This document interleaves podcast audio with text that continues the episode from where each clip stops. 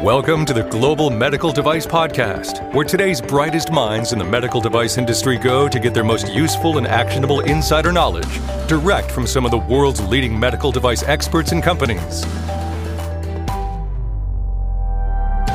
Well, time to time, probably have heard me talk to one of our gurus or one of our subject matter experts at Greenlight Guru. Well, I do so again today. Today I talked to Maryann Mitchell. Maryann is a solutions engineer and she's part of our sales team at Greenlight Guru. She has a role of talking to companies that are evaluating the Greenlight Guru medical device success platform and understanding what their needs and their requirements are and explaining to them how Greenlight products and services can be a resource to help them accomplish success in their businesses. So Maryann has a great background in quality, a lot of experience with ISO 13485 and you know going through the whole audit process. She loves audits and she has a lot to offer. So I hope you enjoy this episode of the Global Medical Device Podcast. Hello and welcome to the Global Medical Device Podcast. This is your host and founder at Greenlight Guru, Jon Speer. And from time to time, I have featured a Meet the Guru episode on the Global Medical Device Podcast. And joining me today is one of our gurus at Greenlight Guru, Maryann Mitchell. Maryann, welcome.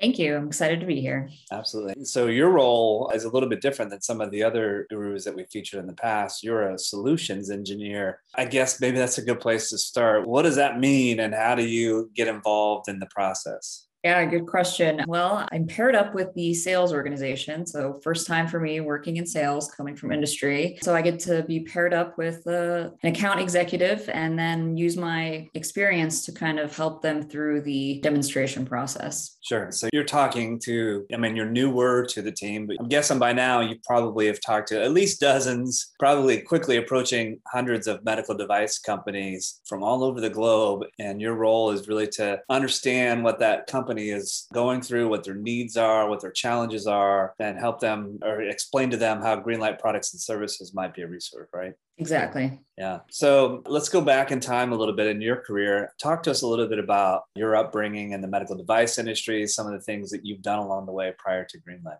Well, it started back in 2003. I got a job as a receptionist at an alternative medicine medical manufacturing company. And I was just curious what everybody was doing back there. You know, I didn't want to just be answering phones. So the quality manager reached out to me because he needed help a quality system for them. So I got to be on the ground to help them establish 13485 and learn all about that process. So ever since 2003, I've been in the medical device space I took a couple years off um, working in a blood bank, still in quality, but on the blood bank side. But then, yeah, good last 12, almost 13 years, I spent at a small, not small, like actually fairly large medical manufacturing company, but we were component manufacturers for x ray tubes and flat panel imaging detectors. So I was the global compliance manager responsible for the quality system for Salt Lake City that had over a thousand employees and then a few sites around the world too. So that was really exciting. Wow. So a lot of your experiences today have been all about quality system initiatives. Yeah, exactly. I've lived and breathed uh, 1345, you know, 820, all those fun standards, which I love it. You know, it's really yeah. exciting. And I love being in audits, which was another reason I think I got thrown into it. Nobody else really wanted to be in audit. So I enjoyed it. I like defending our quality system. I was going to ask you about that because I've talked to a couple of our other gurus, Sarah Adams and Taylor Brown specifically. Yeah, we've bonded. yeah, they get so excited when talking about audits, and it doesn't matter what type of audit, they're like super excited about it. What is it to you that is so exciting about the audit experience? I don't know, sitting in front of that auditor and anticipating the next question. And I almost like to, it turns into a game in my mind. I want to be ready with the answer before they even ask the question. But, you know, really, it's, I live and breathe all these processes and being able to defend it and being that defendant for the company was really exciting for me. Yeah. I know a lot of people are terrified to even think about an audit, but, you know, you've certainly been through the ISO side of things. I'm guessing you probably have also been through your fair share of FDA inspections too. Only a couple at a couple couple of our other mm-hmm. sites, but yeah, there's a whole different level of terror when it comes to the FDA. But it was really exciting to be there. Thankfully, I wasn't in the hot seat for those, but I got to still be in the front room to participate. Absolutely. And so, I mean, obviously, Greenlight has products and services to help companies with their quality system initiatives. What was the allure, the attraction to joining the Greenlight team? I mean, I'm guessing the product had something to do with it, but I guess elaborate a little bit more on that. What did you find refreshing or interesting about the Greenlight experience so far? Uh, when I was doing research, I, I used ETQ in a past life, and you know that was my whole day was inside of a quality system software. So I just started looking at what other software programs were out there, and just like the, this is what I'm used to. This is what I think I'm good at. So instead of working in industry, I started to think of you know maybe I can help work at a company that sells this software. And when I met with a few people from Greenlight, immediately because I feel an interview is is not uh, the company interviewing you, but it's you interviewing them, and I just just felt that it was a connection right away. And I loved how positive everybody was during the interview process. And it's just not another person that they had to interview and go through. And yeah, the energy was amazing. The reviews online were amazing. So it really made me think this is somewhere that I can see myself. Absolutely. So, folks listening out there, I want to remind you all that Greenlight is always looking to add to our team of gurus and subject matter experts. There's often opportunities to join either our sales team or to work directly with customers. Um, in fact, I think as we're chatting, Maryann and I are chatting today, I think we have a couple of positions that are open. So, if this sounds like something you'd like to learn more about, I would encourage you to go to the Greenlight Guru website, www.greenlight.guru. Look look at our careers pages, see if there's opportunities there. And, you know, even if there's not something currently posted, you know, shoot me a note because, like I said, we're always looking to add expertise and great team members to the company uh, as we continue to grow, the need for that guru expertise continues to grow with that. So I would encourage you to check that out. And if you know a friend or, or colleague or somebody that might be interested, send that information along to them as well. All right. So, Maryann, so far you've been at Greenlight now for a few months. I honestly forget when you started, but yeah, I'm beginning my seventh week. Seventh week. Okay. So we're approaching month number two. And do you have any favorite stories that you want to share so far about the working with companies who are trying to evaluate their options for their quality systems? Any stories that come to mind so far? Uh, a couple stories that really stood out were that I have heard It's just I've been listening to a lot of recorded demos too in, in preparation. And I love hearing how people's voices change. And sometimes like there's even video turned on when I can see their faces light up when we show them the design control matrix and the risk control, our, our risk matrix. And I know from personal experience, those are really hard to compile. And like myself in demos, when the account executive is showing it, I have to kind of hold myself back from going, that's so cool you know, because it's so easily created. Where I've been in audits and we had many electronic systems, and it was really hard to pull all that together. So the fact that it's all in one location and easy to access and visually appealing is definitely one of the stories that I like hearing. One is the fact that people are getting through audits faster because audits are obviously close to my heart. So you can get through them faster and with zero nonconformances, it's amazing. Yeah, I think I just saw someone from our customer success team shared some feedback from a customer that they had a four day, I think it was an ISO audit scheduled, and it only took a couple of, or no, actually, I take that back. It was a supplier audit of some sort, mm-hmm. and it was scheduled for like four days, and it only took two days. And the reason for that is the efficiency of the Greenlight system, having that single source of truth and you know everything at your fingertips essentially to be able to easily find information. Because I think that's one of the, you know, going back to one of the things you said a moment ago, when you're in an audit situation, you're trying to anticipate where this is going so mm-hmm. that in your mind you're like, okay, where is that? You know, is it in a file cabinet somewhere? Is it on somebody's desk? Is it in a certain folder on a server? Where am I going to find it? Because you want to get through this audit process as efficiently as you can, right?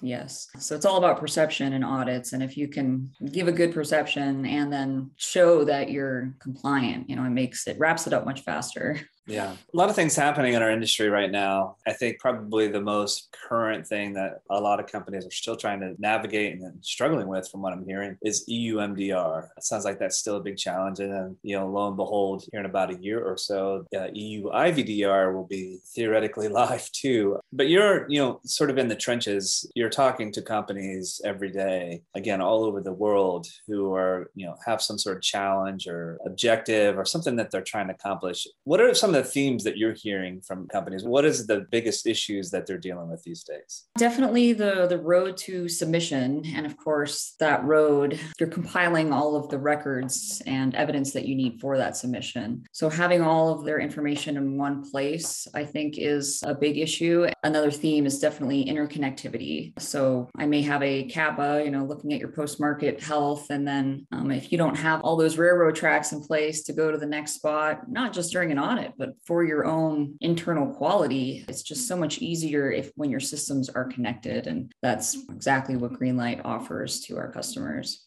Yeah, absolutely. I mean, there's always going to be something on the horizon that's going to change. I mean, I've read recently that, you know, FDA has been talking about transitioning to 13485 for mm-hmm. a couple of years now. And I think that those discussions are starting to ramp up quite a bit too. So, where do you see that going? I mean, imagine FDA moves towards 1345. How do you think the industry is going to respond to that? I mean, it would be nice to just have a harmonized way of auditing and inspecting companies. But yeah, I think it's definitely been something that the industry has been talking about for quite some time. And personally, I've always kind of followed more 1345 only because it was the more stringent of the two. So I knew that if I had 1345 covered, I had, you know, most of FDA as well. So I've got my 1345 at all times and ready to go.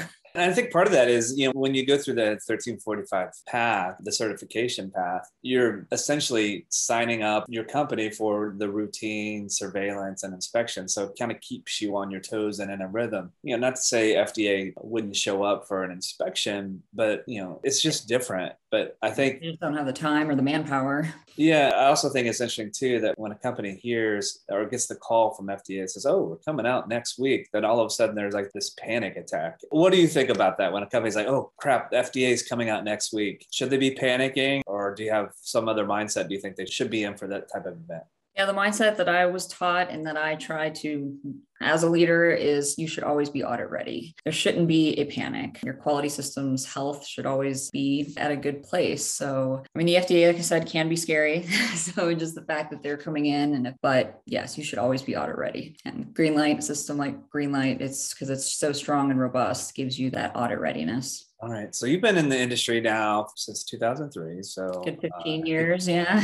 I'm sure the time has flown and you've probably seen and experienced quite a few things in your career. For those listening who are, you know, maybe we'll say newer medical device companies, do you have any like tips or pointers, suggestions, things that can put them on the path of success? I have this quote that is from a Brazilian named Pele, which I'm Brazilian, so I like this quote.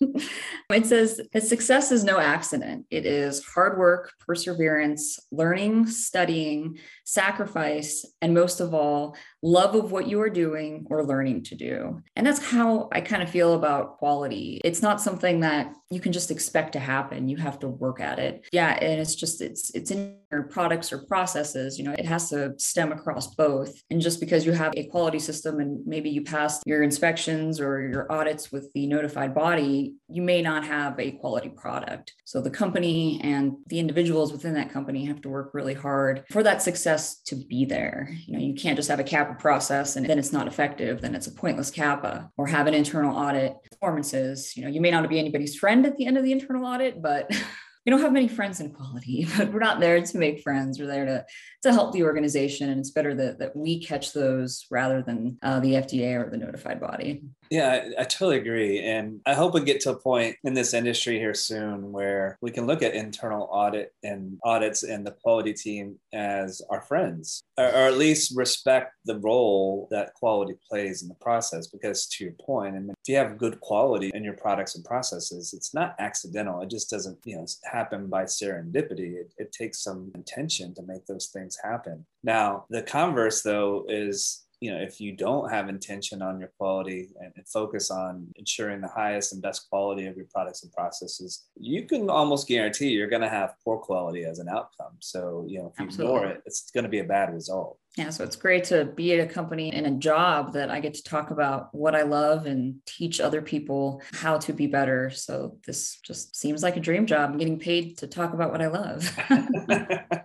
That's great to hear. Well, Maryann, any other final tips, pointers, suggestions before we wrap up our discussion today? Nope, but thank you so much. All right, folks, Maryann Mitchell, solutions engineer at Greenlight Guru. And if you're a company that's interested in learning more about the Greenlight Guru medical device success platform, the only software platform designed specifically and exclusively for the medical device industry, that I would encourage you to go to www.greenlight.guru someone from our team will reach out to you. We would like to understand your needs, your requirements, things that you're trying to do. And there's a good chance that if you do connect with us, you might get a chance to talk with Maryann and she can share some of her pro tips and the things that she's seen that goes well, some of the things that she's seen that maybe didn't go so well, and really help you understand how the Greenlight platform might be a great solution for you to implement at your company. So check it out. As always, thank you for listening to the Global Medical Device Podcast, the number one podcast in the medical device industry. And that is because of you. You keep tuning in, you keep sharing with your friends, with your colleagues that this podcast exists. So thank you for doing so. And as always, this is your host and founder